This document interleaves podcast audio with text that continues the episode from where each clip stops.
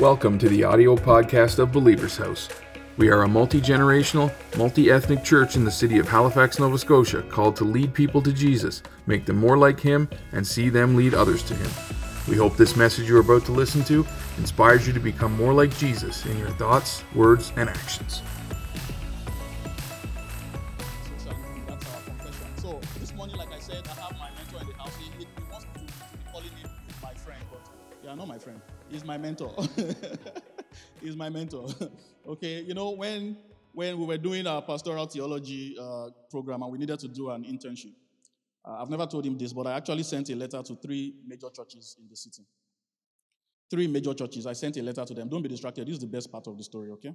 Now, those are the churches that I thought, you know, at least, you know, if these ones allow me to learn under them, I'll turn out right, you know? But AJ was actually the only person that responded. The other people responded. One other person responded, but the response is like when you are looking for a job. You know, when you send application for a job, this is free internship. You know, they said, right now, we don't have any space for anything like this. We wish you good luck. You know, but AJ actually responded, and you know, it was surprising to me because not only did he respond, he took his time, listened to my sermons online. He was quoting my sermons to me when we were talking. I said, wow, this man. You know, and since then, it has been a very, very interesting relationship. You know, he learns a lot of things from me that he doesn't know. Weird things that we do in Nigeria. And I teach, and I learned a lot of things too about here. So I was telling him that this is like where we are going. Believer's House is kind of like a hybrid church. So I'm going to bring the fire of Nigerian church, you know, and we'll merge it with the cool church, you know, of Canada. So you will see a hybrid version. We are not yet there yet, but you will see it. It's coming through. All right, gradually, and God is helping us. That's why we're a multicultural church. That's why we have, you know, different nationalities here. So I'm really excited today that he chose. I've been trying so hard from the beginning of time immemorial. I've been trying to get him to come here, you know. But he's a big man of God, and when you're a big man of God, it's not easy. All right, let me read the introduction. Because if I continue like this, I'll take all the time. All right, Pastor AJ Thomas is the lead pastor of Deepwater Church, one of the fastest-growing churches in Atlantic Canada with campuses in Halifax, Dartmouth, and BLT. BLT is short for Beachville, Lakeside, Timberley.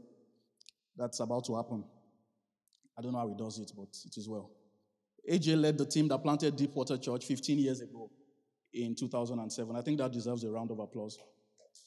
Yeah, I think that deserves a round of applause because 15 years from now, man, Believer's House will be the church in Halifax.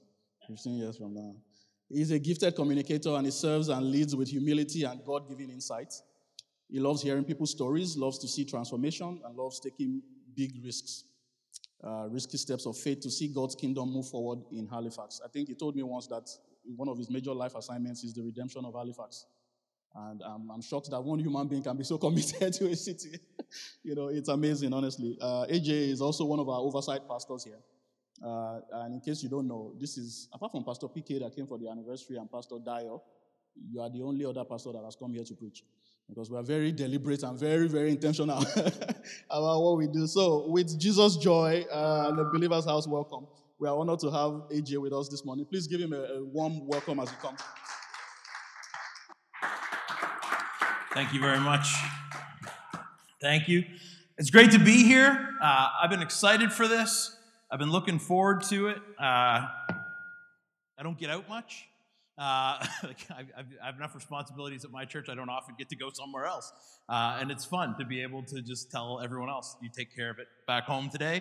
I'm going to go hang out at Believer's House. And it is an honor to be here with you. It's been an honor to get to know Shayon and Dorcas over the last probably 2.5, 3 years or so.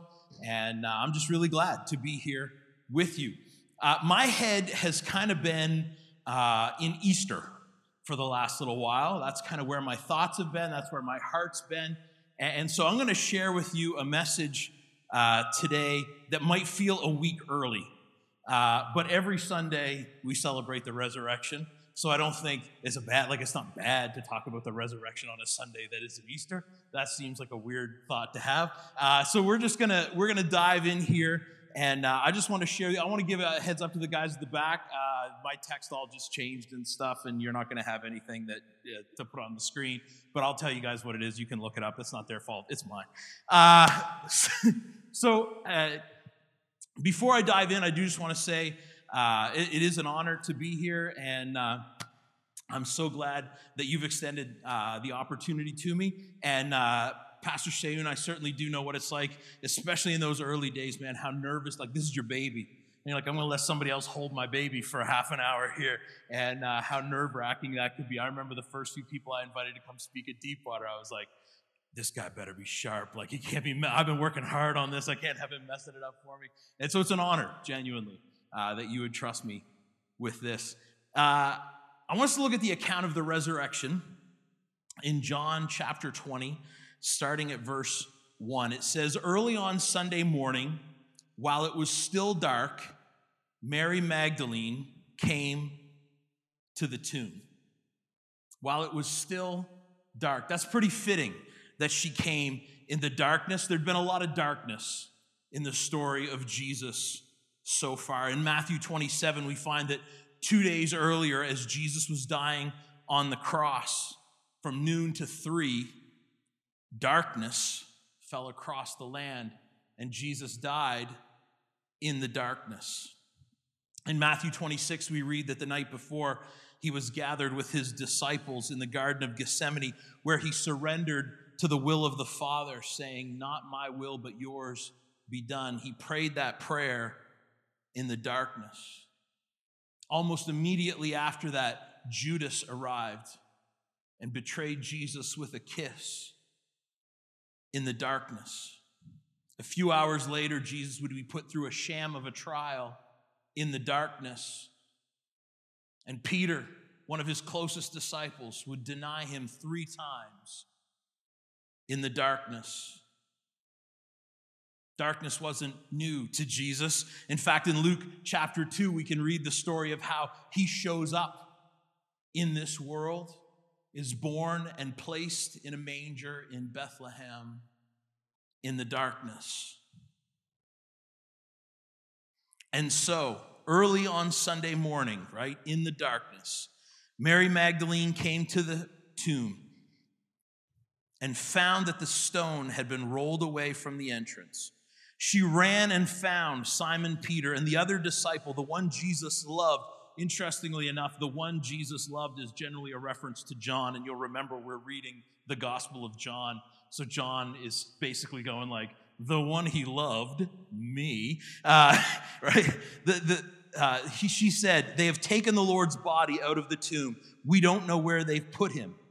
Peter and the other disciple started out for the tomb.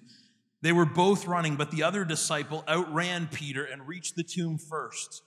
He stooped and looked in and saw the linen wrappings lying there, but he didn't go in. Then Simon Peter arrived and went inside. He also noticed the linen wrappings lying there, while the cloth that had covered Jesus' head was folded up and lying apart from the other wrappings. Then the disciple who'd reached the tomb first, again, remember that's John, also went in, and he saw and believed. For until then, they still hadn't understood the scriptures that said, Jesus must rise from the dead. Let's pray. Father, be with us as we look at your word this morning. Father, would you by your Holy Spirit speak a word of encouragement, a word that builds our faith, a word that strengthens our resolve, that deepens our radical commitment to being on mission with you. We ask this in Jesus' name. Amen. So when John is talking about this resurrection moment, right, that it's discovered right just in as the morning's about to break while it's still dark, I can't help but wonder if that wasn't what he had in mind way back in the beginning of his gospel in John 1:1-5 when he wrote this. In the beginning, the Word, that's talking about Jesus, the Word already existed. The Word was with God and the Word was God. He existed in the beginning with God. God created everything through him, and nothing was created except through him. The Word gave life to everything that was created, and this life brought light to everyone. The light shines in the darkness, and the darkness can never extinguish it. The resurrection of the Word become flesh, Jesus Christ. That's what we celebrate ultimately when we gather every Sunday. That's why Christians meet on Sunday, because that's the day Christ rose from the dead. It's the unparalleled example, the definitive proof, the ultimate declaration. The resurrection is that the light does shine in the darkness, and the darkness can never extinguish it. We live in a dark world, and sometimes it seems hopeless. I'm sure Mary and the disciples were feeling the full weight of that hopelessness that morning as they went to a tomb expecting to find the body of their master.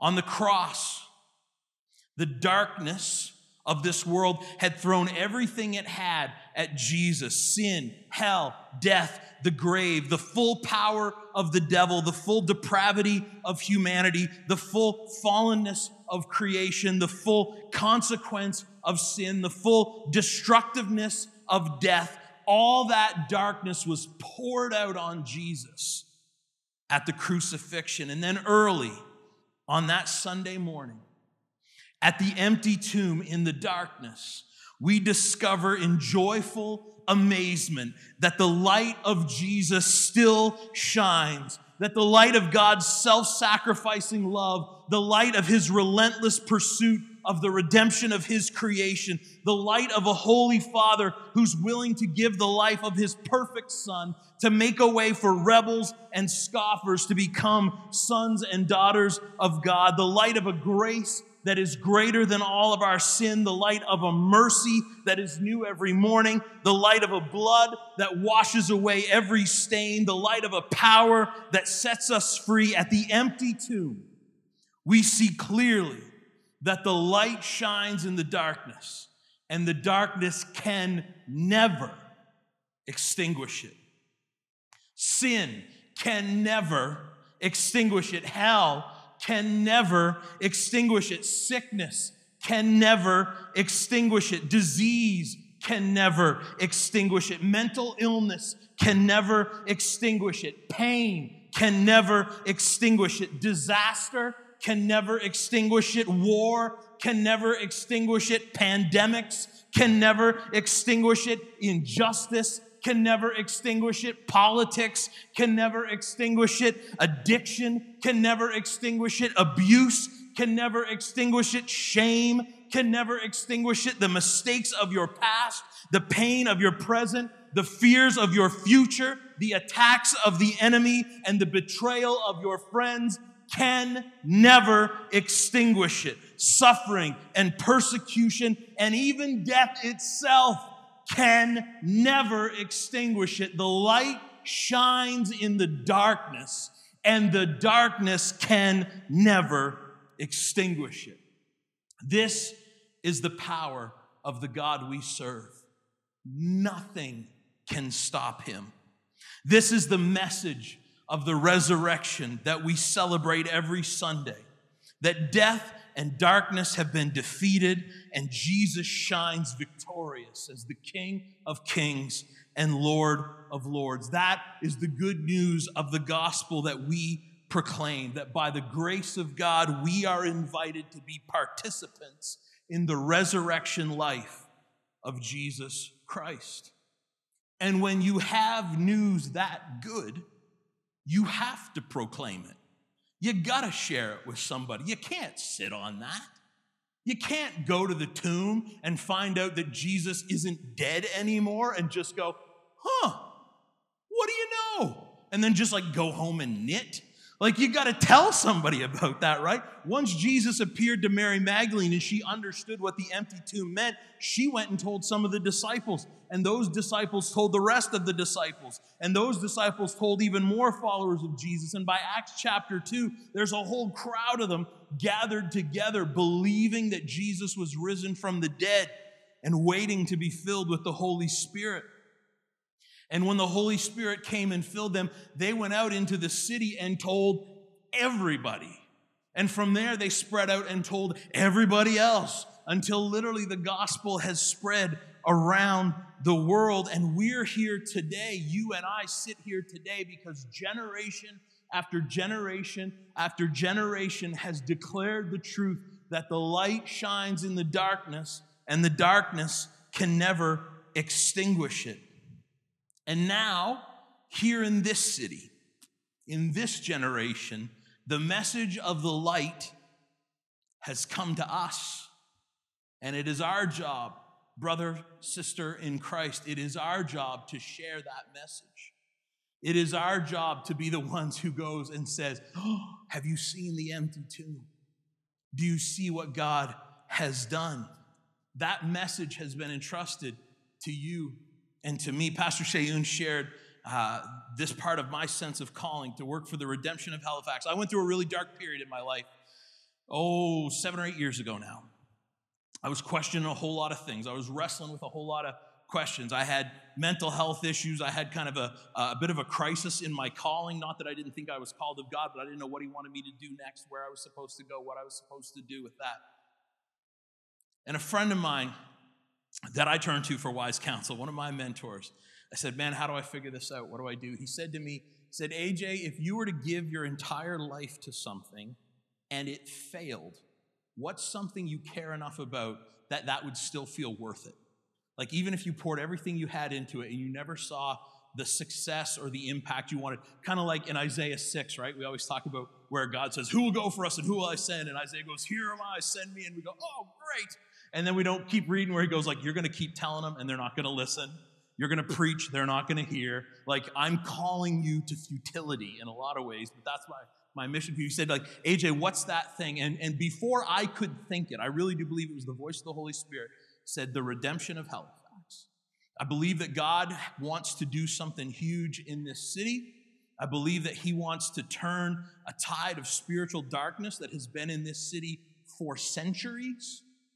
I've been around here for about 20 years now, and I'm a bit of a history buff, and I'm going to be honest with you, I can't find anyone who can tell me the story about the glory days of Halifax spiritually, like the time when the revival happened, or that season where everyone seemed to be seeking the face of God, which just means we're due, right? Like that moment, I believe, is yet to come for this city, and I want to see it. I want to be a part of it. And you're part of that too, church.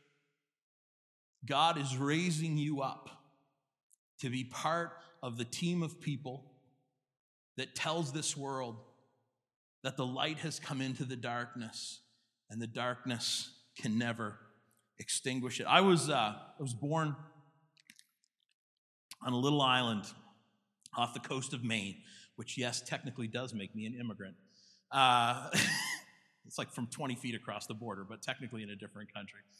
And one day when I was in college, my dad and I went back for a visit. We went to visit a guy named Elmer Beal, who was an older gentleman that my dad and I had been friends with. And we come to his house and knock on the door. He invites us in. "Oh, come on in, come on in." And we come in, and he's sitting there in long johns, like head to toe. And that's it, nothing else. No, like, regular clothes, just his long johns, full-length long johns, head to toe. And he says, "Forgive me. I just got back off the boat." Now, this island, little island, like I said, off the coast of Maine, everybody lobster fishes, right? That's what you do. You either lobster fish or you sell the gear to the people who lobster fish or you buy the lobsters from the people who lobster fish. But that's it. Like, there's not even a gas station on this island. Like, it's just lobster fishing. And he'd been a lobster fisherman for years, but by now he was in, like, his late 70s, early 80s, and lobster fishing is rugged work. Like, there's not an easy job on a lobster boat. It's all really demanding. And so my dad said, "Elmer," he said, are you still fishing?" And he goes, "Oh, yeah. Yeah," he said, "I retired several years ago." And he said, "I started to get arthritic. I started to get stiff. I started to have health problems. Had to go to the doctor all the time. I was falling apart, so I just went back to fishing. Now I feel great." There's something with, like, old fishermen, like, they just can't quit. Like, this guy probably started fishing when he was, like, 12, right? And it's just, like, his body knows how to do that. And when he does that, he's good. And when he stops, things get messy. Now, in Scripture, fishing is another metaphor for sharing the story of the light, right? Jesus says, hey, you guys who are actual fishermen, come with me, I'll make you fishers of men. I'm going to teach you how to help bring people into the kingdom. Instead of bringing fish into a net or into a boat, I'm going to teach you how to help bring people into the kingdom of God, how to share the good news of the light with them. That's what Jesus calls them to. And so fishing has kind of been a metaphor throughout Christian history for this mission that we're on. I find churches get planted for one of two reasons. New churches start for one of two reasons. Either people are tired of fishing and they've gotten all stiff and arthritic and grumpy and miserable, and they're going to go start a church that does things the way I want it, that meets my needs, that does what I like, because life is tough and I need a church that'll take care of me.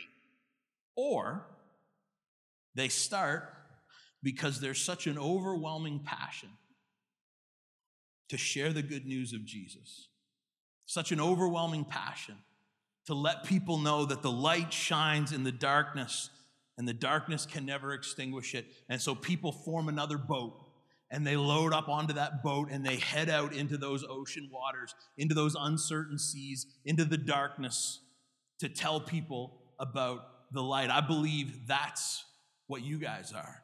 I believe that Believer's House is not here to try to scratch some itch that a handful of people had. It's not here to go, we don't like the other fishermen over there, so we're going to be our own. It's saying this city needs more boats. This city needs more crews who are ready to fish. I mean, you started a church in the middle of a pandemic. You don't do that to be comfortable. You do that because you're saying, look, people don't need Jesus any less. Life hasn't gotten any easier. The hopelessness hasn't gotten any lighter. Eternity hasn't gotten any shorter. Hell hasn't gotten any cooler. And if anything, heaven just seems all the more wonderful. God's grace hasn't become any less sufficient. His passion for redemption hasn't been on hiatus. His command that we would go and make disciples hasn't been put under restriction. His call to lay down our lives and take up our cross and follow him has not been rescinded. People's need for an encounter with the risen Christ has never, in our lifetime at least, been more desperate. People need us, and God wants us to share that light. People need us, and God wants us to keep getting into those boats and heading out into a lost and dying world. And so, Believer's House today, I just want to take a couple of minutes and speak blessing over you. I believe that God has a mission for this church. I believe that it takes all kinds of churches to reach all kinds of people, and there's an assignment that God has for this church that Deepwater isn't going to be able to fill. That Cornerstone Wesley and my friend Den's church that I drove by on the way here isn't going to be able to fill. There's a group of us that meet together, church planters in the city, and King's Church is a part of that. They're not going to be able to fill. Groundswell's not going to be able to fill. Nova's not going to be able to fill. There's an assignment for Believer's House. There's a patch of ocean that you're supposed to go fish in. There's a corner of darkness that you're supposed to go shine your light in. I believe that with all my heart, and that's why I want to do anything I can do to help this church thrive, to succeed, to be effective in its mission. And so I just want to speak blessing over Believer's House. Father God, we thank you for the call you've placed on this body of believers. We thank you that we get to be co-laborers with them. God, we thank you for calling Pastor Shayon and Pastor Dorcas to launch this church. God, I thank you for the folks who are here, the folks who are online, the folks who are all in but couldn't make it today, who are a part of this church family. God, I thank you for calling them together to be the crew of this boat, to be the team that heads out and fishes for people. God, I thank you that the genesis of this church is not a bunch of grumpy people trying to figure out how they can get further away from other grumpy people who should all be out fishing anyway. But it's a passion to see people reached for you, a passion to see the name of Jesus lifted high and to see you draw people to you, a passion to shine a light in the darkness of our city. And so, Father, I speak blessing over this church. I speak unity. Father, we know that there's nothing the enemy loves more than to get in and get the crew fighting with each other, to get the people who are steering mad at the people who are pulling the traps and grumpy at the people who are baiting and all that kind of stuff. God, we come against that. I speak unity. Come against any sort of infighting or division, God, and I speak a unity that's not just peace, but then an even deeper unity, God. I thank you for the diversity of this congregation, people of different nationalities, different countries of origin, different cultural backgrounds. God, I pray that you would knit them together as a beautiful testimony of the unity that's only possible when Christ is our most common ground. Father, I speak provision. God, I know what it's like in the early days of a church plant when you got a whole lot of passion and a lot of energy and not much else. And God, I just thank you for the willingness of this church to set out in faith, even when they don't have kind of all the boxes checked in a 10-year fully funded financial plan. God, I thank you for that faith that we saw exhibited even this morning. God, I thank you that this is a church that is not running out, it is running over. And God, I speak your provision over this congregation and through this congregation. God, we know that so often the way you provide for us is through us, that the church has the money, it's just still all in the wallets of all the people who attend. And so God, I bless this church with provision. I pray that as you open up opportunities and doors of ministry, as there's chances for them to advance the gospel in this city, God, that the question would never come down to, can we afford it? Is there enough money for it? Do we have the resources for it? God, I pray that you would just always supply what's needed. And I speak that kind of blessing, that kind of provision over them. God, I want to bless them with favor in our city. God, when the time comes that this space is outgrown and it's time to find a new one, God, I speak favor with whoever needs to open that door to provide that space. God, whenever there's situations where they need to interact with government or community leaders, God, I pray that those people would be thrilled that the folks from Believer's House showed up and be happy to help them with whatever they need. And God, more than anything else, I pray for effectiveness. I bless them with effectiveness, that the ministry of this church would be fruitful. God, that people would be built up in the faith, that they would come to know you, Father. For people who are lost, wouldn't know you if they tripped over you in a dark alley. God, that there'd be something that draws them to this community and that they would find a relationship with you here. God, for folks who maybe have gotten a little arthritic, a little crusty, but maybe they're saying, well, I'll check out church. I'll see what the deal is with this one. God, that there'd be revitalization and freshness that comes to their faith, that this would be a place of return and restoration and healing for people who have been close to you but are not close to you now, who have once known you but have wandered away from you.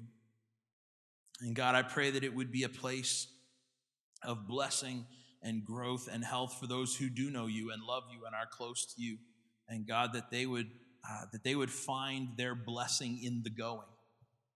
God, that any sort of tendency to go, this boat is about me, or this mission is about me, God, that those attitudes of the enemy ultimately wouldn't take root in any hearts, God, but there'd always just be this overwhelming passion, this overwhelming desire to go and to shine the light, to tell the good news, to fish for people.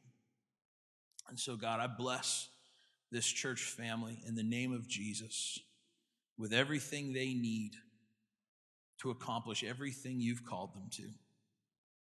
And I stand against any attack of the enemy that would distract from that or detract from that.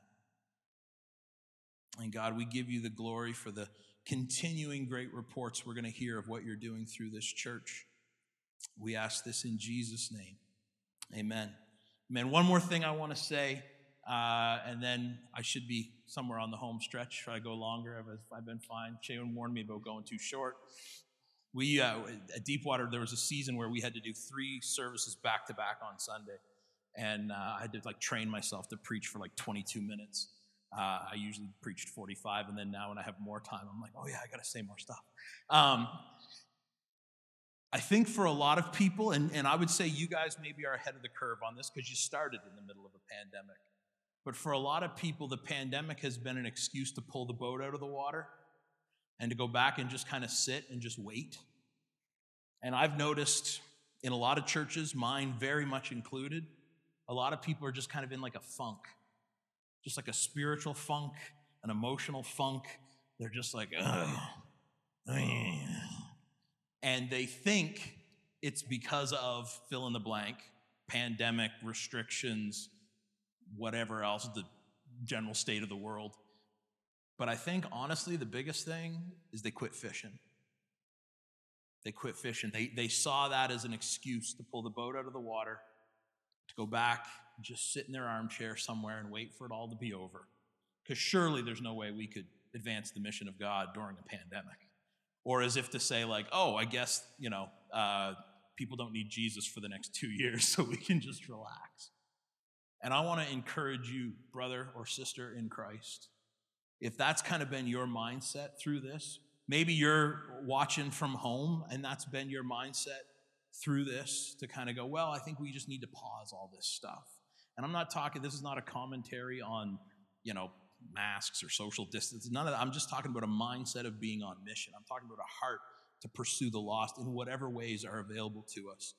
If that's where you've been at and you're finding yourself in kind of a funk, maybe the thing you need more than anything else is to get fishing again. Maybe the thing that's going to throw that off is not when the world reaches some perfect state or when you finally get enough rest. I can't help. I go back to my buddy Elmer, right? His issue was not rest. Too much rest was what was killing him. He needed to work. He needed purpose. He needed a mission. He needed the workout that comes from fishing. We as the church are not designed to play defensively. We are not designed to sit back and to take it easy and to try to, just make sure everything's just comfortable. We're designed to go out. That's what we're supposed to do. We are called to be fishers of men and women, and when we don't do that, we get grumpy. And so I just want to challenge you, if that's sort of where you've been, if you've been sort of just, we'll see, lost people can wait. The light just went out for a bit, but hopefully it'll come back on later. No, the light shines in the darkness, and the darkness can never extinguish it. Let's pray one more time. Father,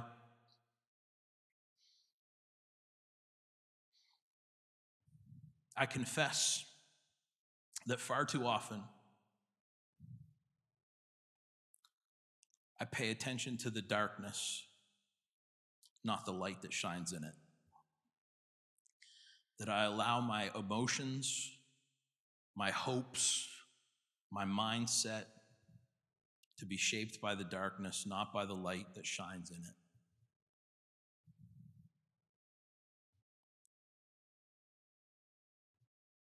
That my sense of trust, my sense of optimism for the future is shaped far more by the fact that there is darkness than by the fact that the darkness can never extinguish your light. So, Father, would we leave here today with a renewed sense of confidence, a renewed sense of boldness, a renewed sense of purpose, a renewed sense of passion, to be messengers of the light in the darkness, because the light still shines even in the darkness, and the darkness can never extinguish it.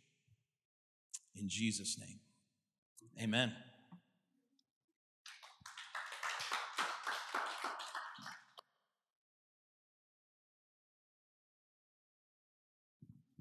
I'm going to take it that you're overwhelmed a bit by the message. That's why you clapped like that, because you can do better than that for sure. Okay, let's give AJ a round of applause. All right. Help me put up 2 Timothy chapter 1 from verse 7 to 8. As he was speaking there, you know, I just felt like God is, you know, asking a few people if this message is something that you know that you needed to hear. You know, maybe you've never even had the opportunity of making Jesus your Lord at any time, right? Or this is just, you know, a renewal of your zeal, your desire to reach the lost. You know, I remember was the leadership small group that we had together with AJ, with some of the pastors, and he was talking about clarifying the win. You know, for us as a church, our win is right there on that banner.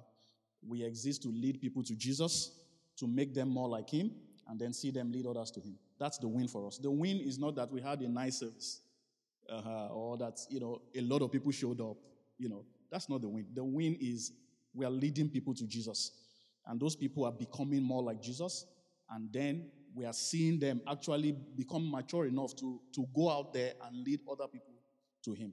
So we must always keep that in our mind. So I wanted to show you this scripture, and this is AJ's scripture actually. For God has not given us a spirit of fear and timidity.